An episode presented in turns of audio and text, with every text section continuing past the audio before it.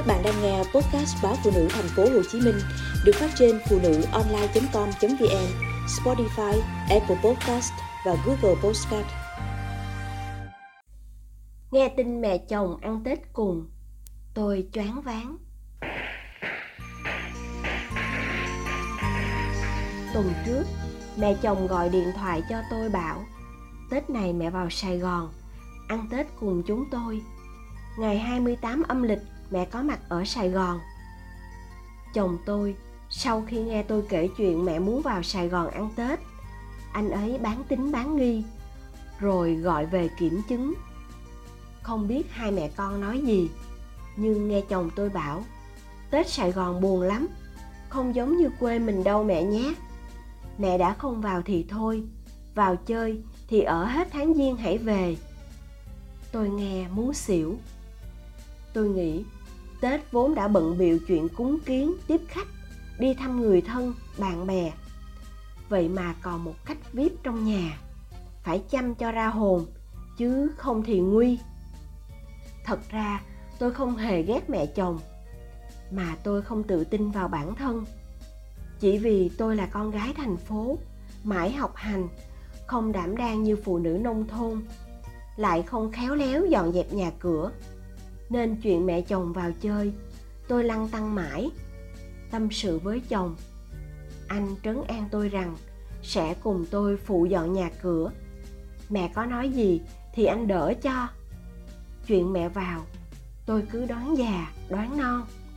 Chắc ba mẹ giận nhau, nên mẹ đòi vào sài gòn ăn tết. Chứ đời nào mẹ chịu rời quê ngày tết. Vì mẹ vốn lễ mễ, chưa kể mẹ là dâu trưởng phải ở nhà nấu cúng ngày ba bữa. Chồng gạt phăng suy nghĩ của tôi.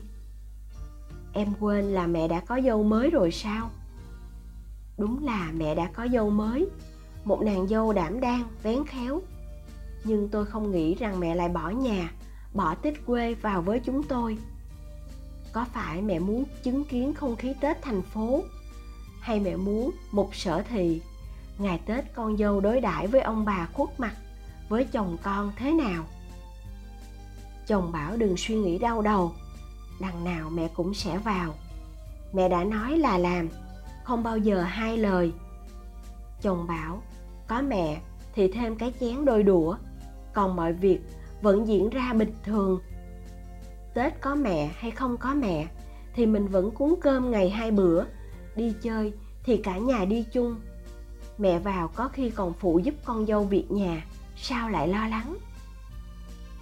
Anh nói cũng có lý, nhưng tôi thích nhất câu nói của chồng. Mẹ chồng chứ đâu phải hộ báo gì mà ngại. Xác định thế, tôi thấy lòng nhẹ hẳn. Từ chỗ lo lắng, không tự tin, tôi bắt đầu có suy nghĩ sẽ tổ chức một cái tết đầm ấm. Tôi không cần quan tâm lý do tại sao mẹ vào sài gòn ăn tết mà lên lịch cho một cái tết có mẹ chồng bên cạnh. Nhưng có vẻ như mẹ đã lên lịch trước tôi. Mẹ nhắc chúng tôi, đừng mua thịt heo, vì mẹ mang thịt heo quê vào. Có cả măng khô để nấu nồi thịt kho măng mà chồng tôi vốn thích.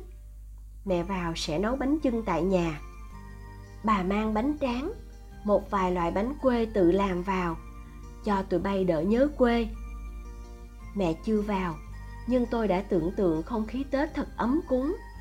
Mà tôi tin hai con tôi sẽ rất thích. Nhất là được tận mắt chứng kiến bà nội gói và nấu bánh chưng.